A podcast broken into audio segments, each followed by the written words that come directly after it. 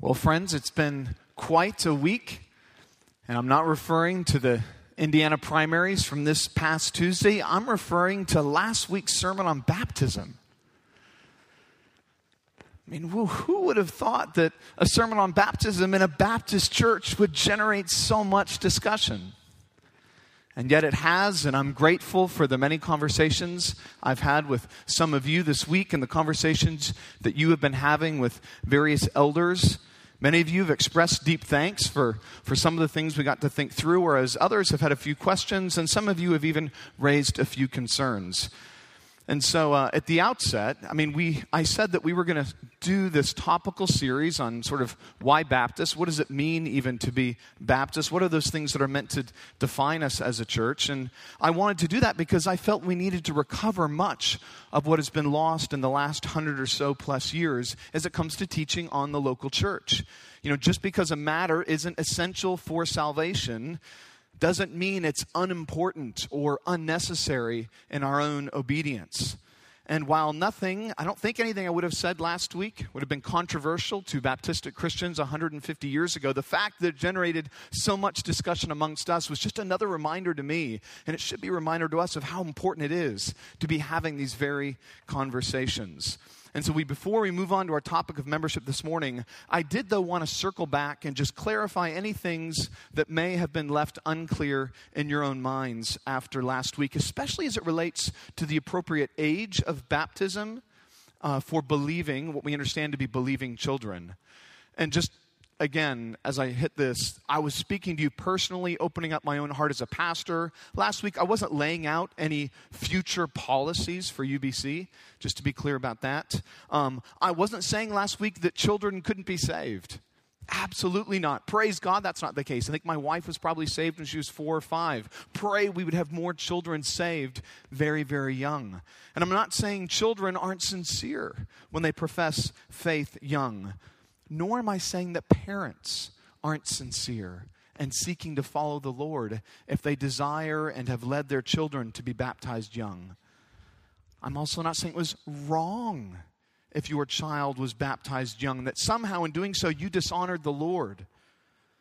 And I wasn't saying there was a magic age to 18. You know, something I noted closer to 18 was a common practice for Baptists many years ago.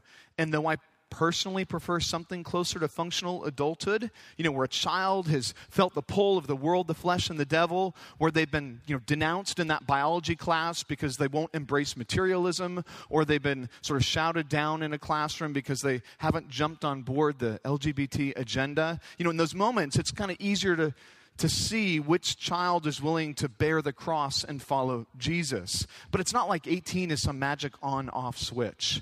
The Bible, as I said, has no explicit teaching on the subject, it just doesn't have any. So it's not a matter, don't misunderstand me, it's not a matter of right versus wrong. This is one of those areas of prudence and wisdom where we need to deal sort of charitably and kindly and, and honestly with one another as, as we talk. So, again, pray for the elders as we continue to think about such things. We had a long meeting this past Wednesday night. I think we made a little progress, so we're still working on that. Uh, we're trying to weigh those risks of not discouraging genuine believers and not deceiving possible unbelievers. Hard risks that you have to weigh. Just one final thing on last week. A number of you after the sermon said, Well, yeah, actually, now you've raised some questions about my own baptism, the circumstances behind it. And if that's the case, I just want to highlight once more uh, what I said is sort of necessary for bib- uh, baptism to be biblical and valid. need to be a believer Right? That's what the very essence of baptism in the New Testament. Needs to be in water, clear practice. Needs to be in the name of the Trinity, Matthew 28. And it ought to have been in connection with the gospel, which usually means in the connection with the gospel preaching church. Now, whereas a parachurch ministry, like a youth camp or, or a college ministry, that may be more irregular. But if it's a gospel believing ministry, I don't think that makes it a false baptism, lest some of you be concerned or unclear about that. Now, because so many of you were going to have your own circumstances and situations, feel free to come talk to me or any one of the elders. But of course, I just want to underscore this is why Jesus gave the Lord's Supper and baptism, those two ordinances, he gave them to the local church. He gave them to the local church. So just be baptized in local churches. I know you may be taking a trip to Israel, and I know it is the Jordan River. I know it is where Jesus got baptized, and they'll let you take a rock as a souvenir. Someone gave me one once. I, I, I, know that that might be a temptation, but let me just encourage you to say no. Just get baptized in your local church. That's what Jesus intends. One day, you'll gather together, and you'll gather together around another river coming right from the very throne of God. All right, so look forward to that day. Hope for that day, long for that day. All right, a few things just to, to lay out there. So as we as we move on to sort of this topic this morning of membership, this is just a, a reminder, sort of public service announcement that what we're doing in the series is, is unusual. Normally what you'll see me do is I'll open up God's word and I'll take a passage of scripture and the point of my message is, is simply the point of that passage, as best I understand it. But what we're doing in this series is we're taking a set of topics and we're saying, okay, what does the Bible have to teach about this topic? And then we're surveying the scriptures, gathering what it has to say and trying to present it in a coherent fashion. So that's a bit different. I recognize I'll be jumping around a lot. We don't have our Bibles open to one text. I think I have 30 or so different texts I'll reference, but we don't simply have time uh, in order to sort of open each one of them up. So as I make references, write them down. Feel free to go, uh, go home afterward and reflect upon them and think more about them. Okay, so as we, as we turn this morning to this topic of membership, recognize many of you here I think you should formally, in some way, be united to a local church. Now, I recognize many of you here are already going to be members. Uh, in which case, I hope this time helps you sort of reflect and, and even feel more strongly about those commitments and why membership is important, why a meaningful relationship with others is actually critical for your own Christian life. But I recognize that some, and for whatever reason, you've not joined. Well, I want to try and convince you this morning that it is actually really hard to obey the breadth of teachings in the New Testament without, in some way, formally be un- being united and committed to a local body of believers. And so I hope you go away from this encouraged to do just that. And it doesn't have to be this church, not by any means. Right? It might be another church in the area, another gospel preaching church. That's just fine. But I hope you, you see those commitments as important.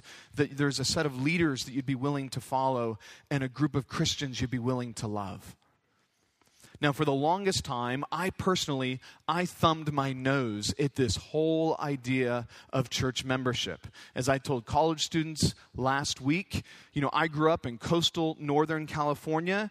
I attributed church membership to some East Coast love affair with institutions. You know, I didn't understand how it had anything to do with my own Christian life. You know, membership made church sound like some snooty country club where you had to pay dues and wear the proper attire, you know, sort of mind your behavior on the course. If anything, I thought a membership is rather elitist, sort of counterproductive to how I wanted to follow Christ. And I don't actually think my experience is that uncommon. You know, we live in an age that's increasingly sort of commitment phobic. In relationships, right, in careers, what do we want to do? We want to keep our options open. We want to keep them open.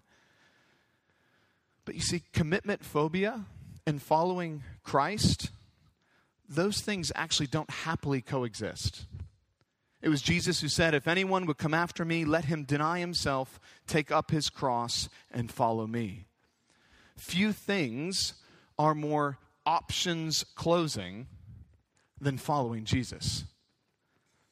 But is this idea of a covenant relationship is this idea of is this idea of formal membership is actually a biblical idea? Do we even see it in the bible?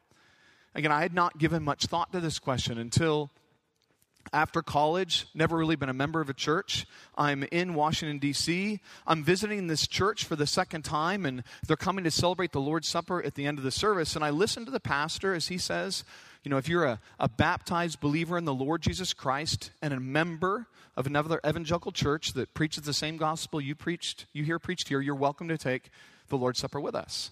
And I was listening carefully, and I thought, okay, I, am a, uh, yeah, I'm baptized. Yes, I'm a believer, a member of another evangelical church. I've never been a member of a church in my life. And I realized he was actually saying I shouldn't take the Lord's Supper. And I remember feeling, I remember feeling hacked off. Like, seriously? I can't, I've been taking the Lord's Supper all my life since, since I've been a Christian. Why, why can't I take the Lord's Supper with you? What makes you so special? Why can't I do it? You know, you don't know me, I was thinking. You don't know my life. Which was actually just the point. It was actually just the point. For when I went up to him after the service, I inquired. I said, Now, now I just want to understand. I'd, I think I'd met him only briefly once. I said, So, you know, I, I'm, a, I'm a Christian, but I'm not a member of a church, so I shouldn't take the Lord's Supper? And he said, Well, are you opposed to being a member of a church? I said, Well, I don't really think so. He said, Well, I mean, does any church know you? Have they, have they heard your testimony? Are you accountable to any church? I said, Not really. He said, Are you opposed to such things? I don't think so. He's like, Well, then why don't you join a church? So I don't know. No one's ever sort of told me to join a church. I, I wasn't really sure it was in the Bible. And so he said, Why don't you just come to a, a, membership class and just listen and see what you think? And, and let's go from there. And I thought, Oh, why not? I could learn and perhaps I'd gain something insightful, something useful, something interesting. So, are there, well, I guess let me put it like this maybe you're in the same boat. You know, maybe you think, like, membership's not in the Bible, don't tell me I have to go do it. Or maybe you think, I'm not really sure it's in the Bible, but you know, it might be helpful, so I'm willing to do what you guys require me to do just so I can be blessed in relationships. You know, maybe principally you're opposed or pragmatically you're willing to do it, but you're not really convinced of it. So I just want to say, are there any sightings like this in the Bible? Any sightings of this thing that we that we call church membership? And one of the things I want to suggest to you is that that membership isn't so much directly argued in the Bible as it is everywhere sort of assumed. It's not so much as directly argued as it is everywhere assumed. And in that sense, though it's not, it's not of the same importance by any means as the Trinity, there's some analogies there. Not always directly argued, but constantly assumed. Because one thing we see from the very first pages of Genesis to the final pages of Revelation is that God is actually about building a corporate body. He works through individuals to bring them into corporate fellowship. So in the garden, God created not just one person, but He created two. There in the flood, He didn't just save one individual, He saved a host of families. His promise to Abraham was that he would be a blessing to many nations. He didn't merely work through Moses, but he worked through a people, Israel. And as you read through the Old Testament, one of the things you see is that there's great concern for who's a part of that body, who are the members of Israel, and they keep meticulous records to that end. And in the New Testament, the corporate identity, it's no longer defined now by natural birth as it was with Israel, but by spiritual rebirth. And yet, those corporate images, they continue. And so we're called sheep. And Jesus says sheep are meant to be in folds. John 10. We're called branches. And branches are meant to be grafted into a vine. John 15, Romans 11. Bricks, Peter reminds us in 1 Peter 2, are meant to be part of a spiritual house. Children who call God as their father Right? What have they been? They've been adopted into a family. Ephesians 2, Galatians 6. Members of the body, and by which the Bible means hands and feet and eyes and ears. Right? They're meant to be connected to that body. 1 Corinthians 12. You know, lone sheep, what do we call lone sheep? We call them dinner, right? It's not a good thing to be a lone sheep. Scattered branches and bricks. What do we call scattered branches and bricks? They're just debris. Children not brought into a family are what we call orphans. Members of the body not connected to the body, right? They're amputees, they're, they're disconnected, they've been dismembered. And this is all sometimes a graphic way to prove the point that God saves us. He saves us as individuals in order then to gather us together as a body, to formally unite us to one another. And you see that as you go through the book of Acts. You'll notice that Christians there in Jerusalem, what were they? They were a defined group. There was a group numbering 120 in Acts 1, and by Acts 2, we see that Peter's preaching and the work of the Spirit has grown. That number is swelled now to over 3,000. In Acts 6, we see they're actually keeping records and lists, and this continues throughout the book, right? Counting heads, keeping names. We see this throughout the book of Acts. We see it as well in how Christian leaders are called to be responsible not for every Christian everywhere, but for particular sheep. Acts 20 28. Keep watch over yourselves and all the flock of God, which the Holy Spirit has made you overseers. There's a similar command in Hebrews 13 17. In other words, in the Bible, when the Bible speaks to elders, it assumes the elders know which Christians they're accountable for. You see it in a Christian's responsibility to submit to local leaders. Hebrews 13 17. Obey and submit to your leaders. Right? Not any leaders. You know, not the Archbishop of Canterbury, not some TV preacher, not another pastor down the road, but to the particular leaders you've covenanted to and agreed to to follow in the Lord with. And this, this relationship, we see it in the relationship not just between Christians and leaders and leaders and Christians, but even Christians in the outside world. So in 1 Corinthians 5, Paul refers to those inside the church and he refers to those outside the church. And he calls, if you remember in 1 Corinthians 5, he calls that unrepentant man, the man who calls himself a Christian and yet is unwilling to turn from his sin, he says that man you're to put outside the church. And of course, to, to refer to those who are in and those who are out, it presumes there is some clear boundary line between the church and the world. And then in 2 Corinthians chapter 2 verse 6 Paul says the action by what? The action by the majority. The action by the majority upon that man, likely that man in 1 Corinthians 5, Paul says that action was enough. But of course, you can't speak to a majority unless you have a defined group of people. Right? This person, right? Not that person. And as you go through the New Testament, one of the other things you'll uncover is there are over 30 of these commands toward one another. These one another commands commands to love, to teach, to guard, to pray, to build up. If you think about epistles themselves, think about the New Testament epistles. They weren't just written to scattered Christians everywhere. Romans was written to the church in Rome, Corinthians to the church in Corinth. It's the same with Galatians, Ephesians, Colossians. Even as you get into the pastoral epistles, they're written to Timothy or Titus as pastors of particular churches. So I could just keep going, but I think one thing as you just keep reading the New Testament is that it's, it's abundantly clear that Christians are meant to be part of these defined groups.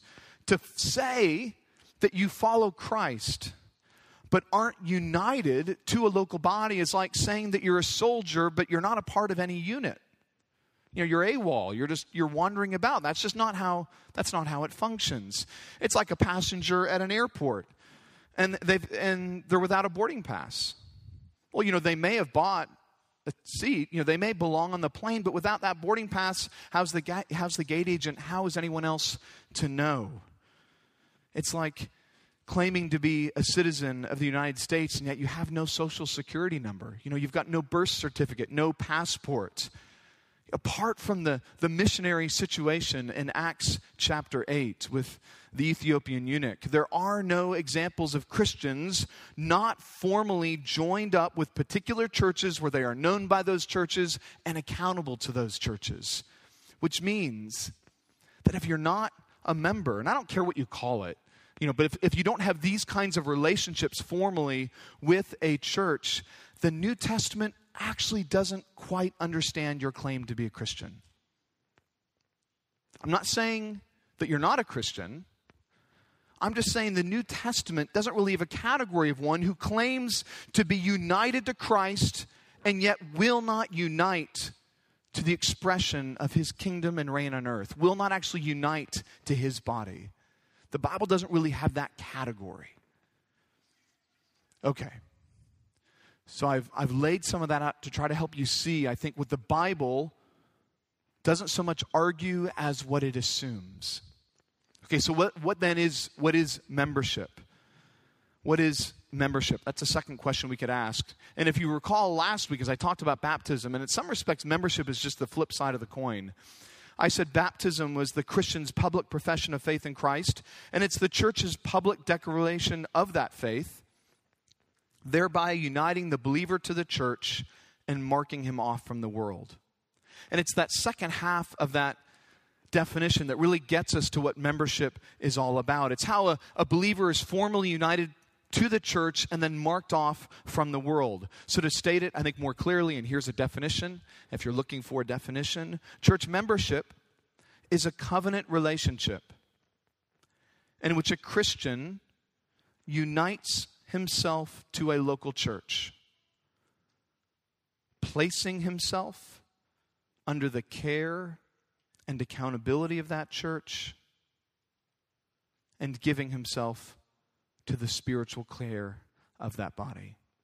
Uh, it's kind of a clunky definition, but it's the best I could do. All right, I'll say it one more time. Church membership is a covenant relationship in which a Christian unites himself to a local church, placing himself under the care and accountability of the church, and giving himself to the spiritual care of that body. It's all about how a church takes particular responsibility for you and then how you take particular responsibility toward a church. But I think part of our problem, and I know part of my problem, as we think about membership, is that we've been approaching it all wrong. And so let me address just thirdly, let me address a number of membership misconceptions. All right, so this will be a sort of third thing that we walk through membership misconceptions, and I have about six, so hold tight, all right? First, church membership is just like club membership. Church membership, just like club membership. Many think of membership in that way. It's how I thought about it. It's some religious version of a country club or the Rotary Club.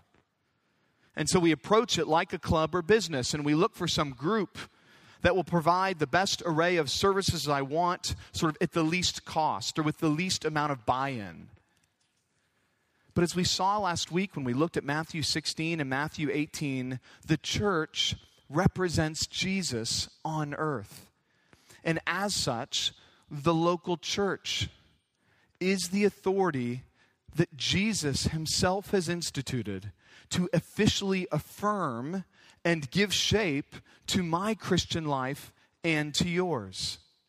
It is that institution that Jesus created to officially affirm and give shape to my Christian life and to yours. You see, clubs begin with shared interests, churches begin with a king who requires the obedience of his people.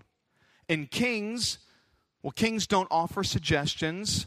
They don't sell products. They don't provide resources that you can take or leave.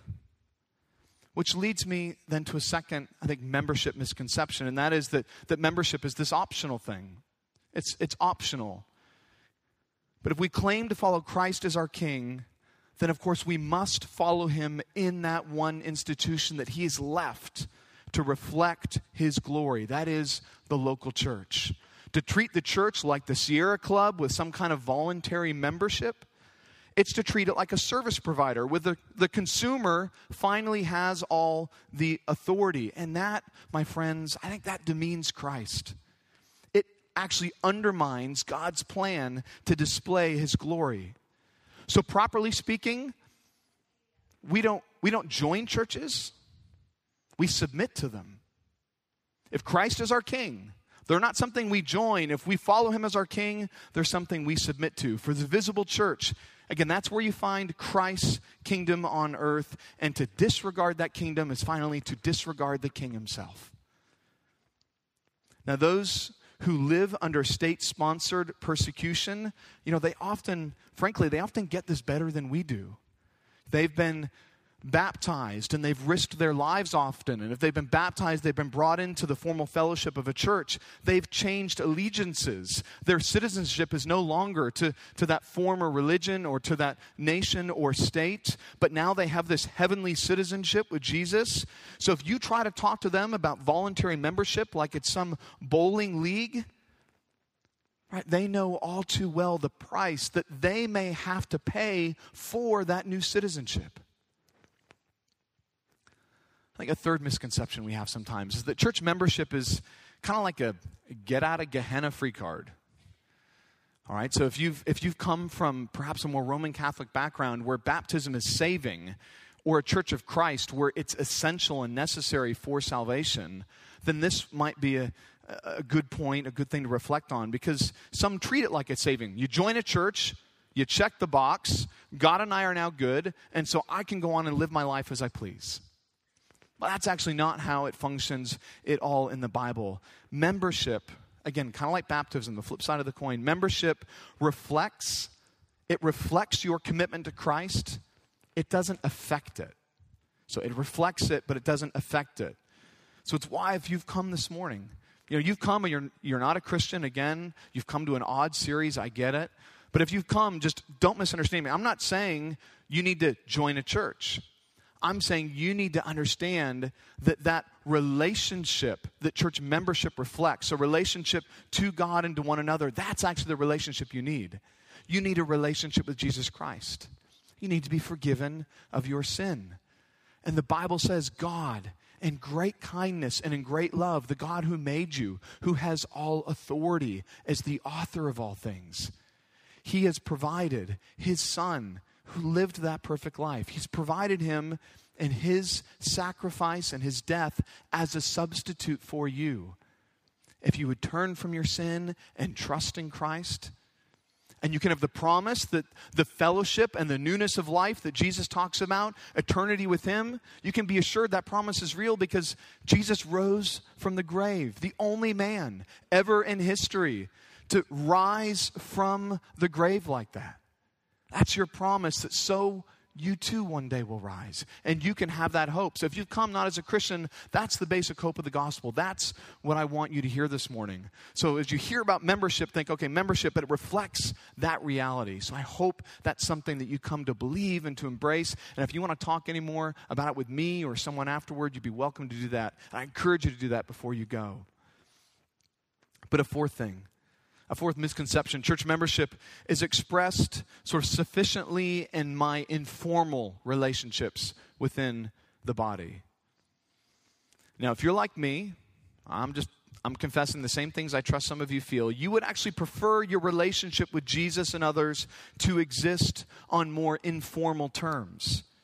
You know, so we get to know some people at church we go pretty regularly. We, we get involved some. Maybe we go to an adult Bible fellowship. We occasionally hit a life group, you know, but we never formally join. Well, why don't we do that? Well, it's often because we want the benefits of those relationships, but we don't really want to commit to them. And yet, every meaningful relationship that you will ever have entails commitment. All right, just think about marriage. Think about marriage. Without commitment, without till death do us part, the bonds of marriage, those are tenuous at best. Without commitment, you'll get up and walk out as soon as that sacrifice becomes real and becomes costly. We prefer informal relationships right? Because nothing's finally demanded of us, nothing is expected of us. Thus, we get to define the terms, not the church body, and then we're not finally accountable to anyone. But Jesus meant to take all of those informal relationships and actually formalize them in the context of local churches. It's why the New Testament establishes things like elders and deacons, baptism and the Lord's Supper and discipline. He means for those relationships to have the kind of commitment that makes them stick, that makes them real, that communicates something to the outside world.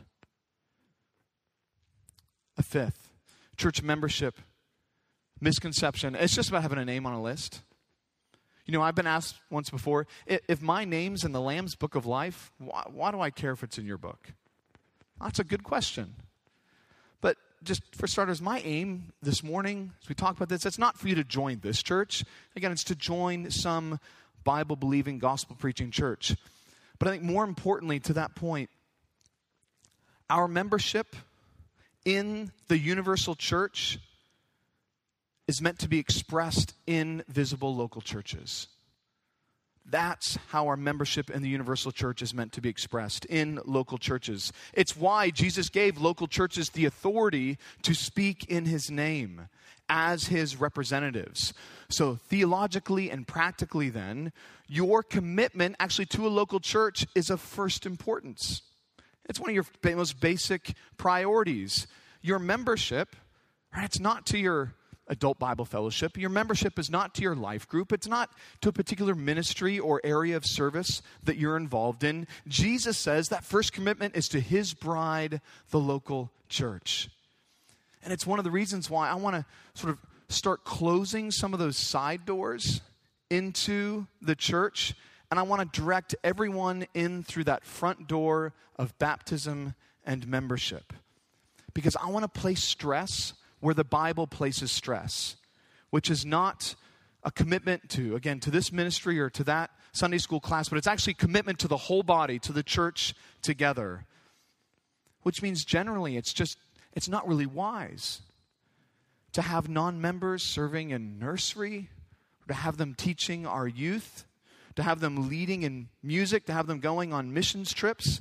I mean, we've never heard their personal testimony we don't know what they believe. Really, we don't know what they'll teach. They haven't committed themselves to the care and to the oversight of our body. So, is it wise to give them access to children? To have them represent us in the city or out on the mission field if we're not actually even sure of their most basic Christian commitments and character? I think a sixth membership misconception is that membership ought to be based on affinity groups. It ought to be based on affinity groups. Some would say, and there's lots of stuff out this if you read church growth material, some would say the best way to grow a church is you, you target a demographic and then you structure your services and the music and the dress and the style of the building and everything else. You structure it to then reach that demographic. But I would suggest we need to be exceedingly reluctant to intentionally introduce divisions into the body. Now, we'll have to divide over things like language. So, this is an English speaking church, and that's one of those things we have to divide over. Sometimes churches have to divide over size if they outgrow a building, right? They'll have to, they'll sort of multiply themselves and they'll have to separate and a new church will form. Those things will happen. But you know, in Revelation, John recounts a vision a vision of a great multitude that no one could count from every nation, tribe, people, and language standing before the throne and in front of the Lamb. That's Revelation 7 9. You see, what we see is that each congregation on earth is to uniquely represent the unity of that end time assembly. We're like embassies from the future, is another way to think about it. So, why then, why would we want to start introducing divisions across worldly lines? Why would we want to intentionally target our services to artists or cowboys or millennial hipsters or just college students? Why would we want to do that? Maybe if you're doing an evangelistic rally, I get it, but this isn't an evangelistic rally. This is when the church gathers to hear from and to be instructed by God's word. And if Jews and Gentiles, one of the greatest divisions the world has ever known there, if Jews and Gentiles weren't to have separate congregations should we then be dividing over things like music or hobbies or shared interests? Stephen was preaching on Ephesians 2 and how we believe the gospel has actually reconciled Jew and Gentile together. It unites people of different age and different race, different status and background. So, what does it mean if we then intentionally divide over things as trivial as whether or not we'll have this instrumentation or this lineup of songs or whatever it might be. Now, we are who we are, of course. Right? We can't escape. I mean, I am who I am. I guess I have a particular style, and we can't exactly escape that. But just I, for one, I am never going to lead us to divide this body intentionally along worldly lines. I think to divide a body on matters of mere style or preference, I fear that panders to consumerism. And even worse, it actually undermines the very gospel we say that we believe. All right, so fourth question. Fourth question. So membership, all right, so it's important. We taught some about it. But are there any standards to it? Should there be any standards? And in our inclusive age, standards seem really unfair. They seem they seem unfair. On just about every college campus, you're going to hear this in unison that no one uniquely has the right to represent God. But Jesus actually says, yes, Christians do uniquely have the right and obligation and opportunity to uniquely represent God. And he gets to set those standards of how we're meant to represent him. And what are those standards? Well, just to be clear, it's not our moral perfection. In fact, it's just the opposite. It's our lack of moral perfection, and yet it is our hunger for more perfection. While the church welcomes all sinners, membership is only for repenting sinners. Right? Jesus himself has set that standard. We also have to have faith right? Not just a faith in self or a faith in some mystical sense, but a faith that Jesus is God's Son. He's uniquely the Christ who came to save his people from their sins. In other words, you need to be a Christian. Right? You need to be a Christian. Churches are meant to be comprised of Christians. It's why we talk about regenerate church membership, if you've ever heard that expression. It's why we use that phrase. Because God actually calls churches to carefully consider the lives of the members' profession. Matthew 18, 1 Corinthians 5, 1 John 4. Right, that's one of the reasons why, as elders, we do membership interviews with you. If you want to join the church, we want to hear your testimony. We want to get to know your life. And then we're going to bring some of that story and we're going to share it with the congregation when we gather at a church conference so they can hear about how you've come to faith, so they can hear something about your Christian life. That's how we care for one another. We want our earthly membership as much as possible to reflect that heavenly membership. But not only, we, we've got to be Christians, we also have to be biblically baptized Christians. So, believers' baptism, we said last week, is how one steps out of the world and into the church. For a new convert, baptism is actually the way you join the church. Now, some would say we don't have any right to exclude anyone from the church who's a genuine believer. And I think that's largely right. The problem is, baptism isn't a separate requirement for church membership. In, like, in addition to a credible profession, baptism is actually how someone professes faith. Jesus has given the local church no authority to affirm someone's faith that hasn't already been publicly professed in baptism. So, baptism is that line in the sand that Jesus and the apostles drew between the church and the world. And he simply didn't give us the liberty to erase that line or to draw it where we will. Now, additionally, those who, who are Christians who've been biblically baptized, they would, we'd want them to sign our statement of faith and our church covenant. The first of those things, the statement of faith, outlines those things we hold to be essential to salvation and essential to gathering together. Our church covenant describes how we'll seek to live with one another and care for one another. I don't want any of you to become members of this church one day to say, oh, well, wait a minute. Like, as a church, this is what you believe about hell or the inerrancy of scriptures or the divinity of Christ. We want sort of truth in advertising. We want you to know, we want you to own those beliefs as well yourself. The only reason this church exists is because we actually believe certain things to be true. And we think it's a matter of life and death. So that statement of faith is critical to defining who we are, how we'll function together. And if it's not true, well, then we might as well just go home. We can celebrate moms, we can be done with our day.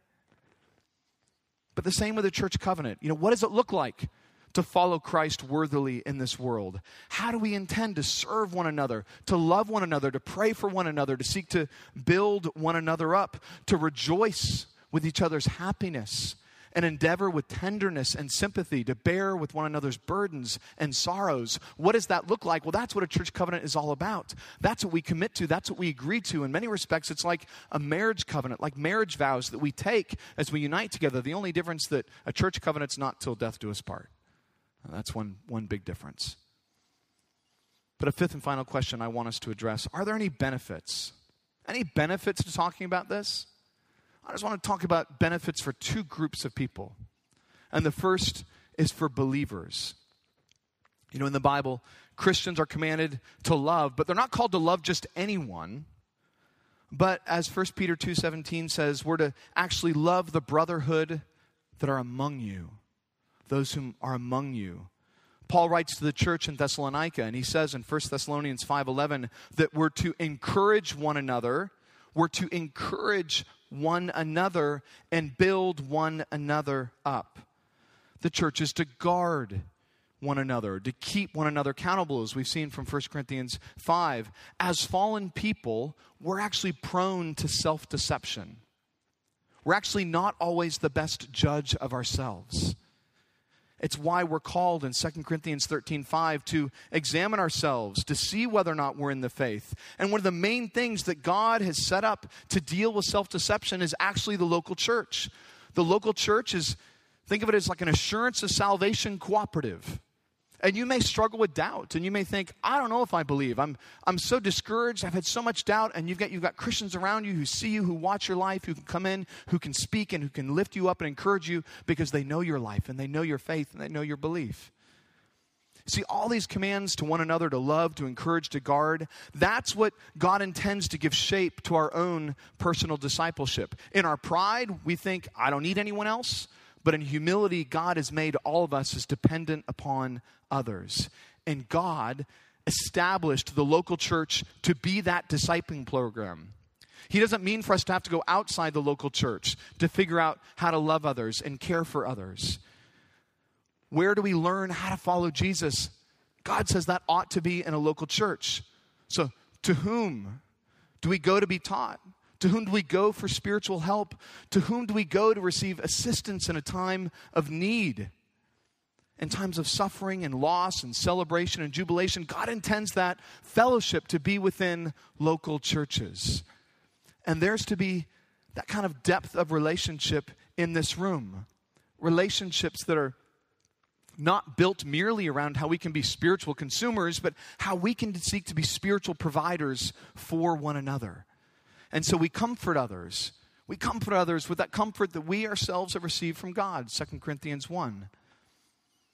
It's what powerfully Cole read from Acts chapter 2 earlier in the service. Now, listen, no church is perfect at this. You'll figure out really quickly. Churches are messy because people are messy, and that's just the way it goes. But, you know, as I was reflecting upon this, one of the things that that made UBC so attractive to me and my wife while we were visiting last spring were your relationships. So we were with you for a weekend and we watched the way that some of you talked to one another. You spoke affectionately of the ministry here. You cared for each other. You loved on one another. And when we got on that plane, right up at XNA at the end of that weekend, we looked at one another and we said, How do we say no to these people? How do we say no to these people? Arkansas to us wasn't attractive. But you made it attractive. Right? That's what local churches do.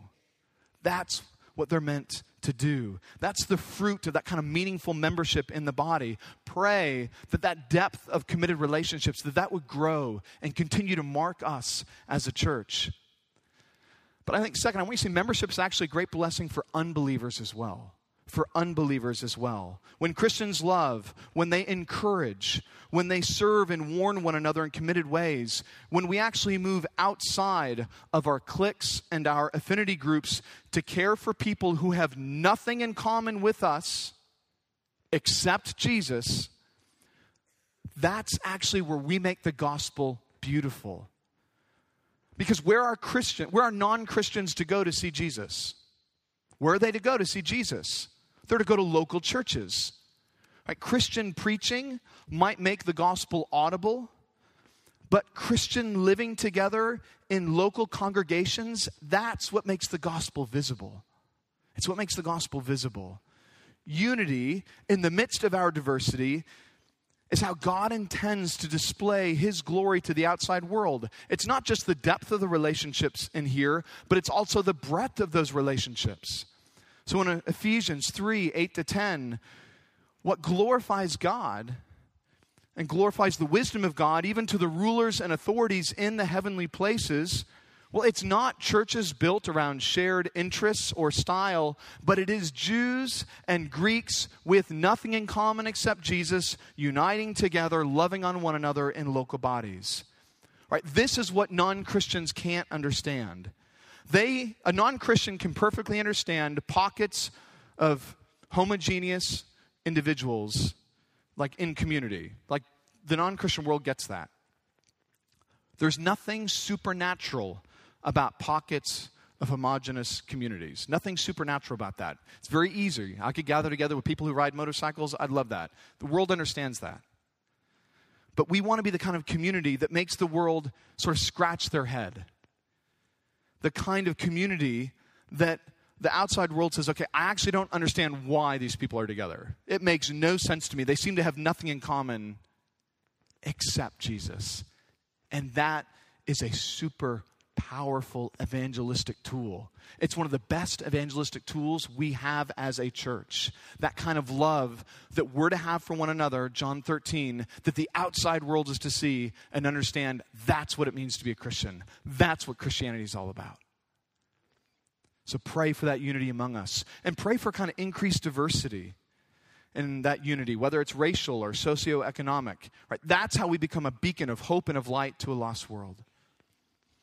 Now, listen, this is, I recognize there's a lot of teaching here. You've been patiently listening and enduring. I don't know what other landmines I may have stepped on this morning. If I did, just shoot me emails, talk to me this week. But as we close, just, I just want to say, why does this matter? As we finish up, why does it matter? I think in part it's because the corrosion of our individualism and our consumerism, we tend to treat the church like it was some divine afterthought. We tend to treat the church like it was some accident of history, something that we can add to our Christian lives along with Bible study or this prayer group or that author or keeping a journal. And yet the church is at the very center of God's eternal purposes. It's at the very heart of Christ's work. Christ founded the church, Matthew 16. He purchased the church with his own blood, Acts 20, 28. He intimately identifies with the church in Acts 9, 4. He calls the church his own body 1 corinthians 12 he calls the church the very dwelling place of his spirit 1 corinthians 4 the church is that chief instrument in which our daily discipleship and the evangelization of the lost and how God means to be glorified in the world. That all comes together in local churches. Right, so why, my friends, why would you not want to be part of that? Why would you not want to be part of that work and that institution that Jesus loves and has given himself to. Let's pray. And Father, we pray. We're thankful that kind of love that Jesus has expressed toward us. Thanks doesn't even do it justice. Lord, we pray that the kind of lives that we've thought of this morning, those kind of relationships, those breadth of relationships, depth of relationships, that kind of commitment messy commitment at times, but that kind of commitment that would display the gospel would be increasingly clear among us. And we pray this all in Jesus' name. Amen.